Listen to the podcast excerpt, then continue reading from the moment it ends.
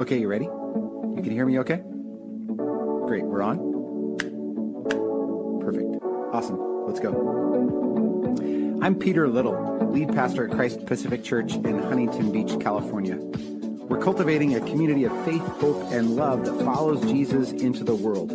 And you're listening to our Sunday Sermons podcast. To learn more about us or to subscribe to this podcast, visit us at cpchb.org. Thanks for listening.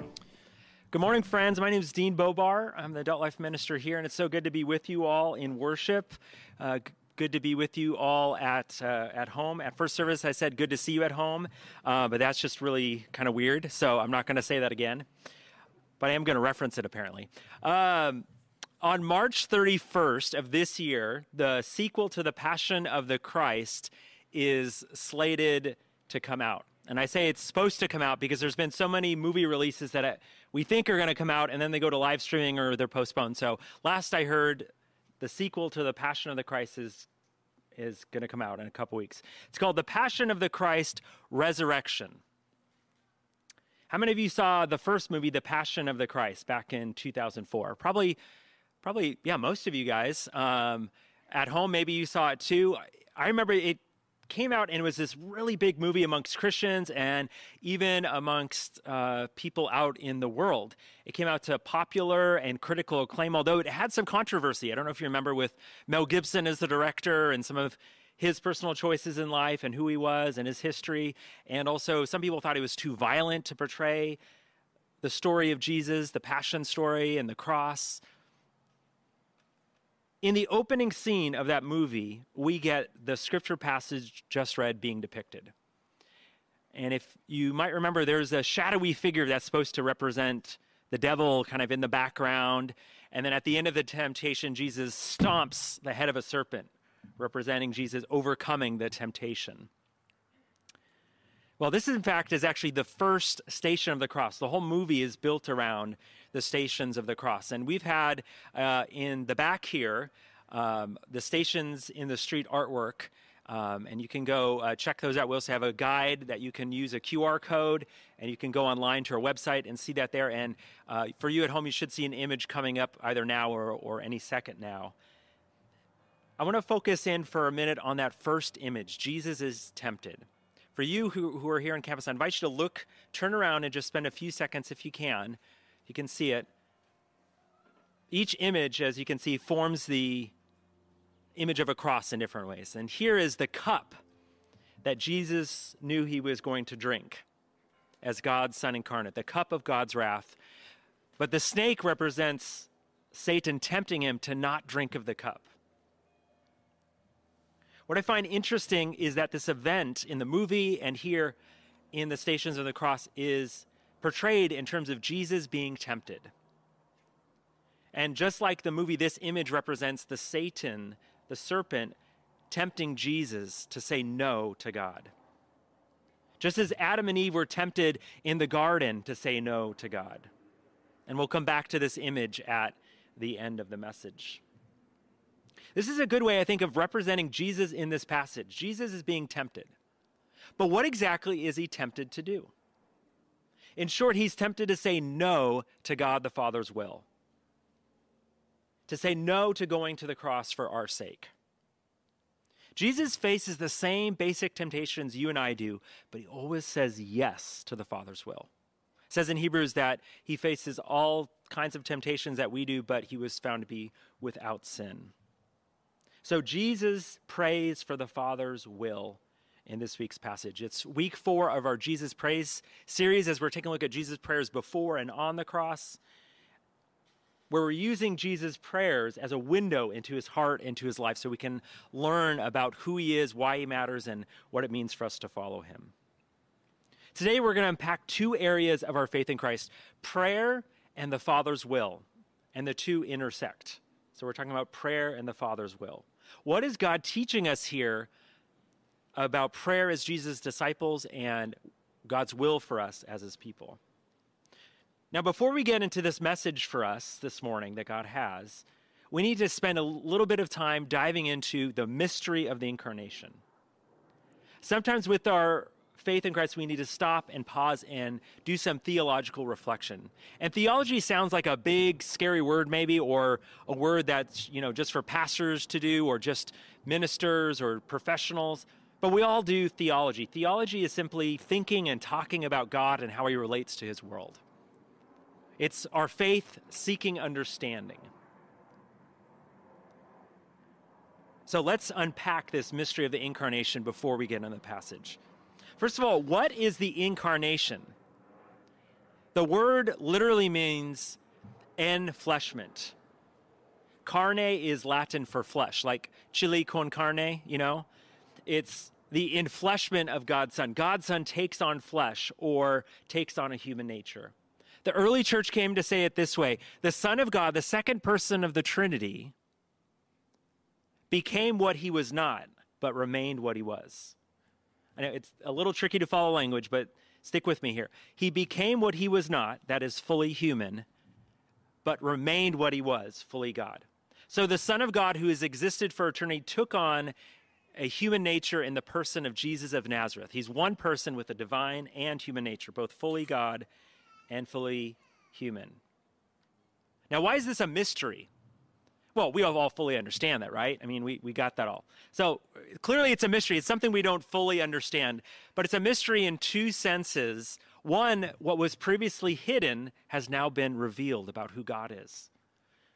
That in the person of God, in the person of the God, or in the being of the Godhead, there's three persons God the Father, God the Son, and God the Holy Spirit. The second sense of calling it a mystery is we don't fully understand how this one person, Jesus of Nazareth, can be both fully God and fully human. But the early church, and since that time, we've declared certain things in our creeds and our confessions about Jesus and our teachings of the faith to protect the mystery, to not go too far beyond what God has revealed in the scriptures. So that's the mystery of the incarnation. Why do we need to know about that before we get into this week's passage? Well, in studying and preparing to preach for this week, it dawned on me that we need to spend some time thinking about that to really understand what's happening here. And here's why because we can relate to Jesus because he's fully human. There's certain things he can teach us here because he is truly a human being and we can relate to him and he can teach us about that. But on the other side of things, he's also fully God, and we have to take that into account. And so he also gives us a window into the purposes and plans of God as well. He's the God man. One of the things that my New Testament professor, Jeremy Carey Hage, taught me in a class on the Gospel of Mark a number of years ago, he's now retired, is he said that the divinity and humanity of God's not like a toggle switch. It's not like you read one passage and it's like, oh, he's fully God, and in this passage, he's fully human, and then he's back to fully God. No, he's always acting as the God man. And so when Jesus prays here, he's praying as the God man. As God, as fully God, he lets us into what God is up to. And as fully human, he teaches us about prayer. Is that making sense there? A little bit? Maybe a few things about the mystery of the incarnation? All right, let's now begin to focus on Jesus, the God man, praying for the Father's will. And we're going to start with the prayer part.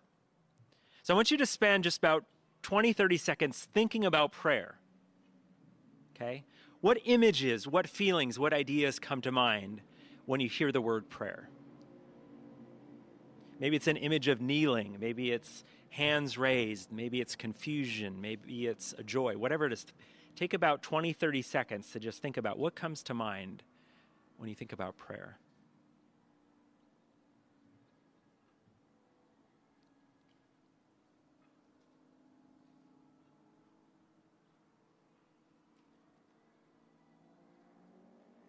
All right, are there maybe a few brave people that might be willing to share what, what came to mind, whether it's an idea, an image, or a feeling? Peace. Oh, that's cool. That's good. Communication?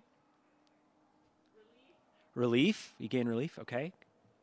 Anyone else? Can also be an image too, or an idea. Thankfulness. Okay. Awesome. I've found that prayer can be a joy, it can be a burden, and it can also be a mystery. Can you relate to those things? Uh, for me, mostly it's a joy, but very often it's a burden in the sense that I feel like I'm so focused on doing things that I, I don't take the time that's available to talk with God, to be present with God as He's present with me. Can anyone else relate to that, or is that just me? A few people? Well, what does Jesus show us in this passage as one who is fully human? Well, earlier in the gospel story, if you read all the gospels together, we see Jesus' disciples watching him pray. And they go, Jesus, we want you to teach us to pray. There's something about how you pray that we want to learn. And one of the things that we see as Jesus prays and as he teaches us about prayer is that we can approach prayer and we need to approach prayer as simply a conversation with God. When we go beyond that, we make things too complicated sometimes in an unnecessary way. We think it's like this mysterious thing that, you know, you have to have just the right words or you have to do it just the right way or it's only for just certain times or just certain people.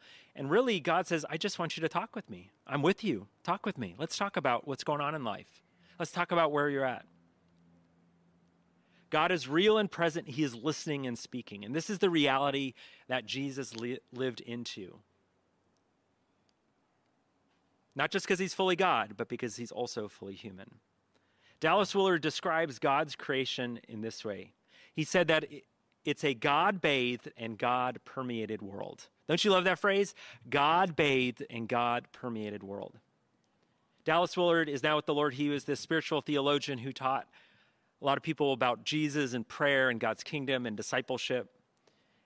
And he has some of these really big, meaty quotes. And this one's kind of long, but it's worth uh, sticking with me to, to listen for this, okay?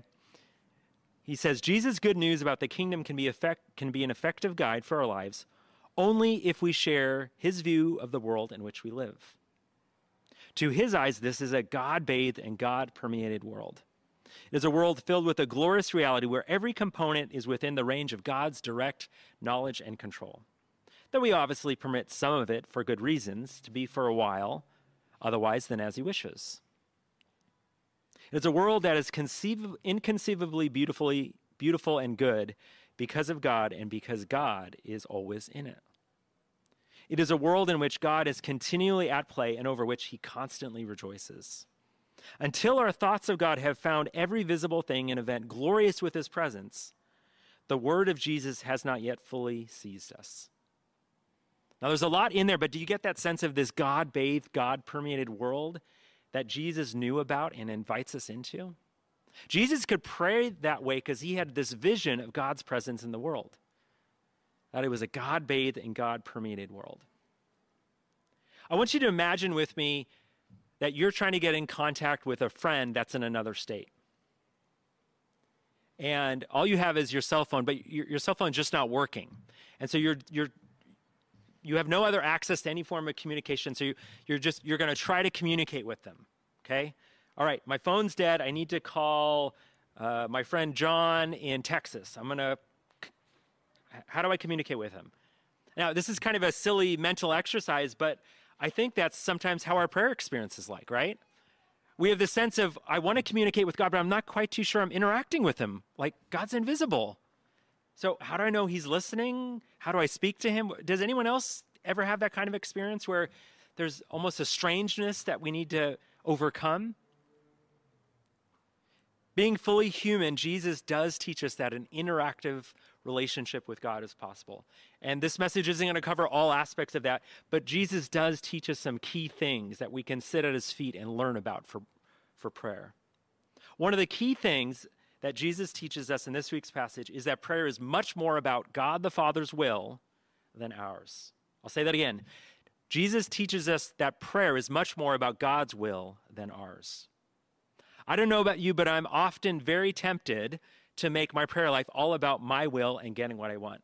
God, here's my list. Here's all the things I want. Here's all the things I want you to do. Good talking with you. It's almost like God becomes the Santa Claus kind of God. Now, on the surface, it seems that Jesus may be more concerned about his will than the Father's. Yes, Jesus does say, Not as I will, but as you will. But Jesus says the same words three times, we hear, the same basic prayer. We hear about that in verse 44. This is persistent prayer. He's asking, he's seeking, he's knocking, he's not giving up in prayer. Why does Jesus keep on asking if there's another way to save the world? Why does he say, if this cannot pass unless I drink it, your will be done? He, why does he say, if it be possible, let this cup pass from me? Why does he say those things? Is it because Jesus wants his way? Here's the reason why Jesus knew what he was about to experience. He knew what was about to come in his crucifixion. Look with me, if you have your Bible still open, at verses 37 and 38. Verse 37 And taking with him Peter and the two sons of Zebedee, he takes with him his inner circle, Peter, James, and John, he began to be sorrowful and troubled. How much so? We hear about in verse 38. Then he said to them, My soul is very sorrowful, even to death. Remain here and watch with me. He is so overcome by sorrow and grief that he feels like he's dying. Have you ever had grief wash over you in something that like that kind of way where it just feels like it's overtaking you you you can't deal with it? The movie The Passion of the Christ has a very vivid portrayal of the intense emotional and physical suffering of crucifixion. And it also got into somewhat the spiritual experience for Jesus as God's Son incarnate. You see, it's important to understand that there was something unique about Jesus' crucifixion. We know from history that in Jesus' day, there were actually thousands upon thousands of crucifixions. There were times where there were hundreds or even thousands of people crucified, Jewish men who had revolted crucified just dotting the, the hills of the promised land. So crucifixion was a very common reality. But what was different about the crucifixion of this one Jewish man? What made Jesus' death unique was that it was redemptive. It was God's Son incarnate. God was at work in a unique way in this man who was both fully God and fully human. God put on Jesus the judgment we deserved for our sin. I don't fully understand how that happened, but that's what the scriptures say. Say that again. God put on Jesus the judgment we deserve for our sin, the judgment I deserve, the judgment you deserve, the judgment the whole world deserved. So, as God's incarnate Son, Jesus not only experienced the pain and suffering of crucifixion as being fully human, but as fully God, he began to experience this breaking of this fellowship he had with God the Father and God the Spirit. He had always known that. He never had any beginning. He's always known that experience, and now it's broken. He's never not been with the Father. I imagine it's the kind of grief of like when you are married for 70 years and you lose your spouse. I work a lot with seniors at this church, and one of the most painful things for me is connecting with widows who have been married for 70 years and they say I, I've I don't know what I've most of my life has been with my spouse and they're gone. And the grief is just so daunting for them. It's something like that. That's an analogy for something what Jesus had that that union was being broken because the sin of the world was coming upon him and God's judgment was coming upon him. It was separating him from God. Just before Jesus goes to the Mount of Olives with his disciples, he celebrated the Last Supper with them. After this passage, he's betrayed, but before this passage, he's celebrating the Last Supper. If you have your Bibles open, Invite you to go a little bit further back to verses 26 through 29. Now, as they were eating, they're eating the Passover meal the Jewish festival, as they were eating, Jesus took bread and after blessing it, broke it and gave it to the disciples and said, Take, eat, this is my body. And he took a cup, and when he had given thanks, he gave it to them, saying, Drink of it, all of you, for this is my blood of the covenant, which is poured out for many for the forgiveness of sins. I tell you, I will not drink again of the fruit of the vine until that day when I drink it new with you in my Father's kingdom. Jesus is celebrating this Jewish festival where it's Passover, where there's a killing of a lamb that's eaten in a certain way to celebrate God's deliverance, God's redemption of the Israelites from Egyptian slavery some 1500 1200 1500 years earlier and he takes that meal and he says i am the new passover. There's a new deliverance a new redemption happening and i'm making a new covenant where there's this intimacy this knowledge this forgiveness like god's people have never experienced before. The prophets had talked about it like in passages like in jeremiah 31 or ezekiel 36 And he says, It's happening now. Jesus teaches them that through his death, he's going to reconcile the world to himself. You see, Jesus was committed to God's will, God's calling for him to save the world. But he knows how horrific it's going to be. And he says, Lord, is there another way? God, I need your wisdom, your strength to go do this. This is where I'm at, and I need your help to be faithful to what you're calling me to do. You see, friends, Jesus wants to hear from you. God the Father wants to hear from you. The Spirit wants to hear from you when you're in those moments. He doesn't just want pious language to hear the right words, He wants to hear where we're really at. Jesus was tempted to say no. The serpent was coming around the cup that was being placed before him and saying, Don't take this cup. But he said, Yes. He says, Out of love for the, this broken, hurting world, I will give myself as a sacrifice for sin. I will be this new Passover lamb to redeem the world. And so Jesus teaches us that through his redemptive death, through his life giving resurrection, this interactive relationship with God is possible, that he wants us to have an open and honest conversation with him. Now, where does God's will fit into our prayer lives? So let's move from the praying part to the Father's will part. What does it look like for you and I to get to the point to say, not as I will, but as you will? To roll up our lists and not make our prayer lives about our lists. Well, I think it starts with the realization that prayer isn't fundamentally about my will getting what I want. I want you to imagine with me all your conversations this last week. Just pick a few conversations. Imagine that all of those conversations were all about getting what you wanted in your will. Like everything you said was just about what you wanted, and there was no other concern about what anyone else wanted or anyone else's will. What kind of relationship would that be like? Or imagine maybe someone else only was only ever concerned about their will with you and they were just everything they said was about what they wanted. What kind of relationship would that be? There's there's not much happening when it's just simply here's my request, give me what I want. God invites us into something so much richer, this communion with God through our Lord Jesus. Several years ago, Philip Yancey wrote this book, Prayer Does It Make Any Difference? And it really had a big impact on me. For Yancey, prayer is keeping company with God. It's very similar to the definition of a conversation with God, but it's a little bit broader. You can sometimes just keep company with someone without speaking, but you, you're intentionally present with the person. If you've been married for a while, you, you might know what I'm talking about. Maybe you're at a party that you don't want to be at, or you're ready to leave and you can look over and you both, you know, knowingly look at one another like, okay, I'm ready to go. You ready to go? Okay. And you go, right?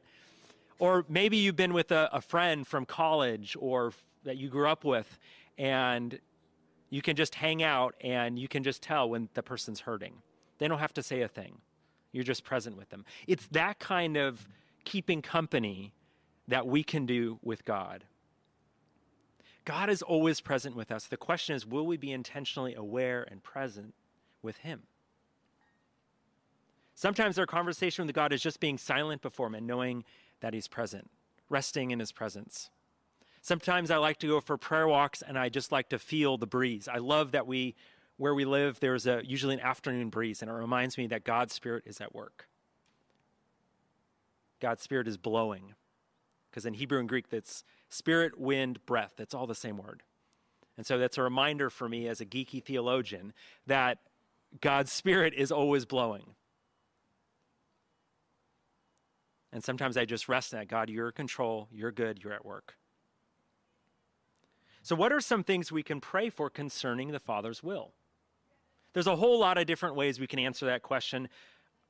I thought it was interesting to look at Jesus' first invitation to discipleship, to learn about some of the things that are on the Father's heart, on Jesus' heart. Jesus says, Follow me, and I will make you become fishers of people. Follow me, get to know me, and I will make you become, grow to become like me, fishers of men. We go on mission with Jesus. So, knowing Jesus, growing to become like Jesus, going on mission with Jesus. We can break it down in that way. Knowing Jesus, Jesus invites us to follow him, to have this interactive relationship where we get to know him and his ways. And so in prayer, we can talk to Jesus about growing our desire to get to know him. Sometimes just starting with, God, I desire to, to de- desire more. And that sometimes is a great starting point. We can talk to him about some of the barriers to getting to know him and how we can work through them. And then there's growing together to become like Jesus. Jesus connects us together as we follow him with other followers of Jesus, and we grow together as we seek to do what Jesus asks us to do. So in prayer, you can talk to God about your sin, about your brokenness, about areas of growth, about how you need forgiveness. You can receive forgiveness. You can ask for God's direction, God's power. God loves to talk about those kinds of things in prayer. And then finally, going on mission with Jesus. Jesus says, Follow you, follow me, and I'll make you become fishers of people.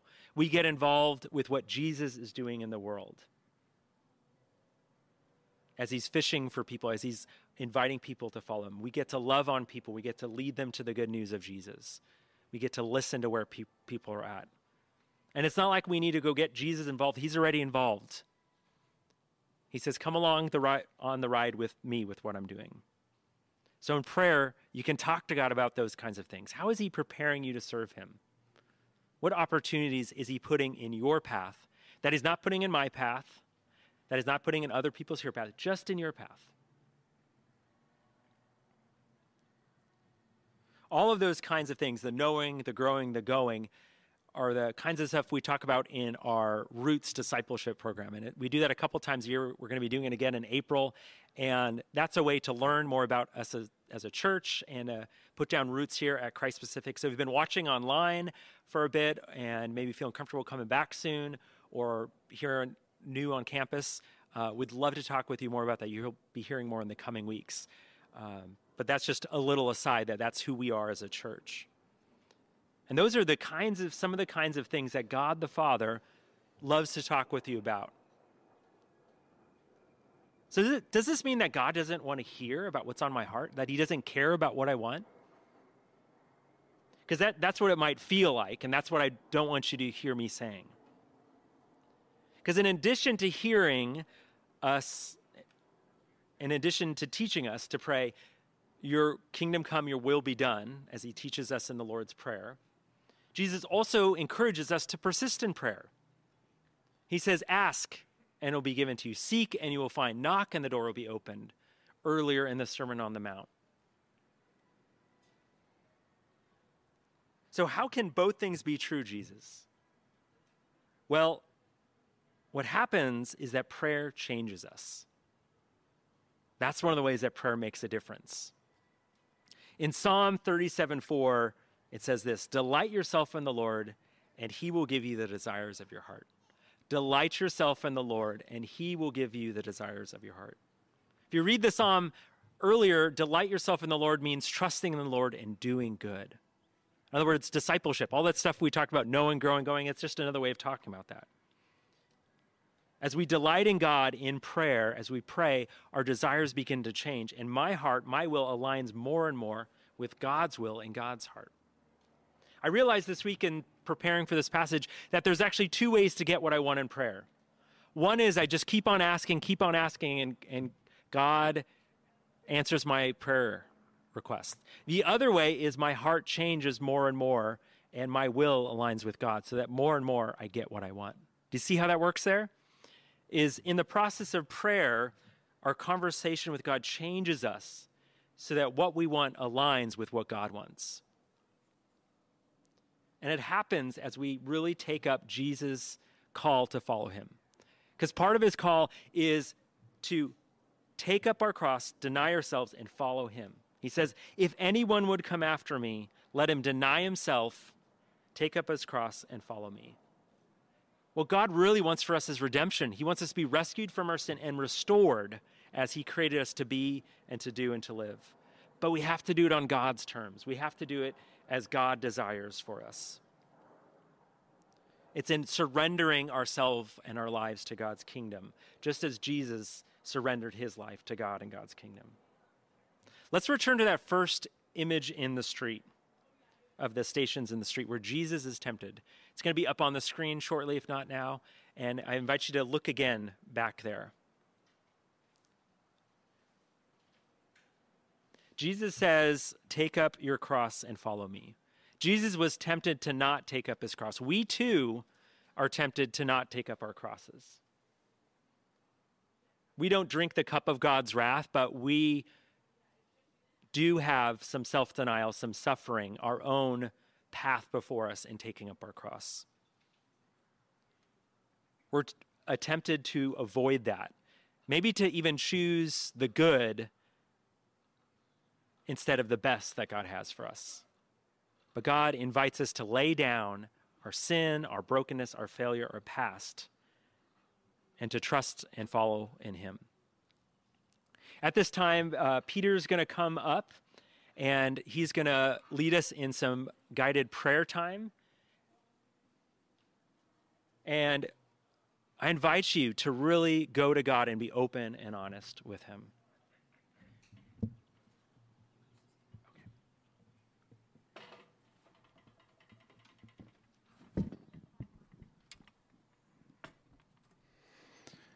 Thank you so much, Dean.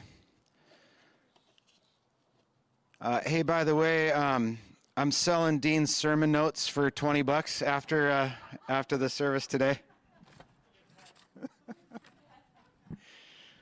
uh, Psalm 37 For delight yourself in the Lord, and he will grant you the desires of your heart. Let's pray.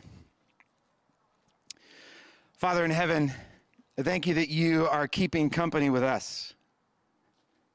And we now desire to keep company with you, to delight ourselves in you.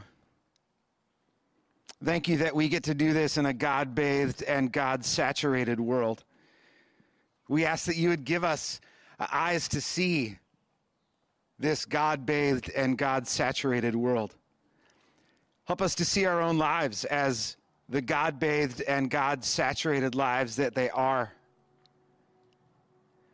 And God, we know that we probably shouldn't uh, spend a bunch of time trying to convince you to do our will. We know that uh, that probably wouldn't work out very well. And so we do ask that you would transform our wills, that they might become more like your will.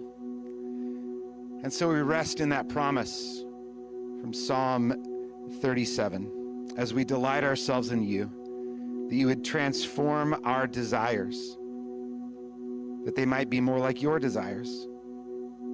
And then wouldn't you just be so delighted to grant them? So I'm going to invite you with me to tell God what you want. This is our version of Father, if it's possible, remove this cup from me. And then I'm going to invite you to surrender your desires to the transforming work of Jesus Christ. And then I'm going to invite you to pray along with Jesus, not my will, but your will be done. And so I just invite you to think about for a moment your marriage or your singleness. And I want to invite you to tell God what you want than to surrender your desires to Him and to pray your will, not mine.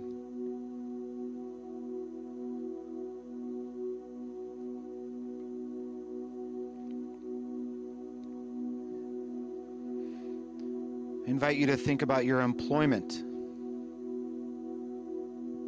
And again, to tell the Lord what you want.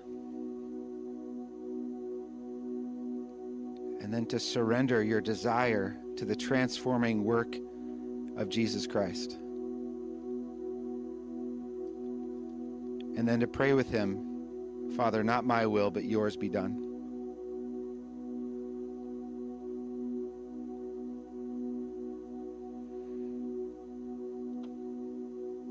For those of you who have children, I want to invite you to think of your kids, either young or adult children.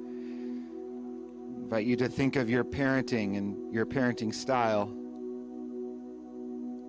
I invite you to tell God what you want. And then to surrender your desire to the transforming work of Jesus Christ. And to pray with Him, Father, not my will be done but yours.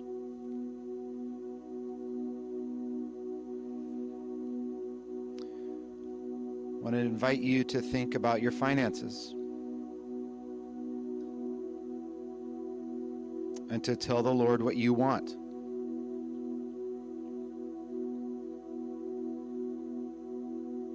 And then to surrender your desires to the transforming work of Jesus Christ.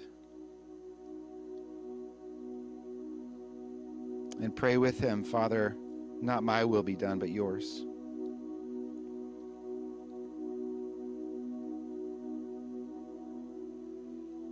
I invite you to think of your health, your mental health, your physical health, your spiritual health. I invite you to tell the Lord what you want.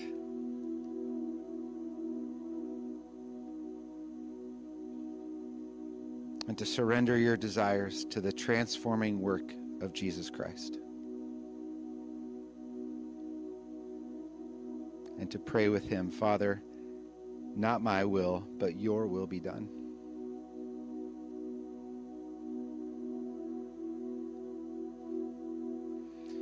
Lastly, I invite you to think of the larger community in which you live. Maybe it's your neighborhood. Maybe it's the state of California.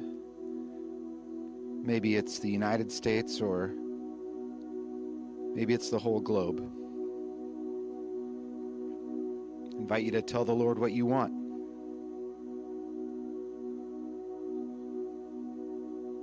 To surrender your desires to the transforming work of Jesus Christ. And to pray with Him, Father, your will be done.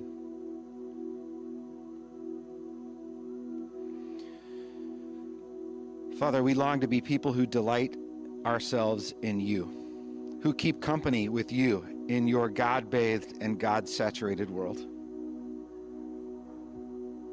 We ask that you would give us the desires of our hearts, that our hearts might more and more begin to desire what you desire.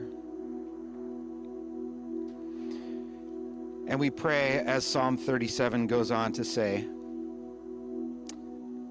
as we commit our ways to you, O Lord, and as we trust in you, that you will act, that you will do what only you can do, according to your good pleasure. We trust you, Jesus. We love you. Thank you for hearing us. And it's in Jesus' name that we pray. God's people said, Amen.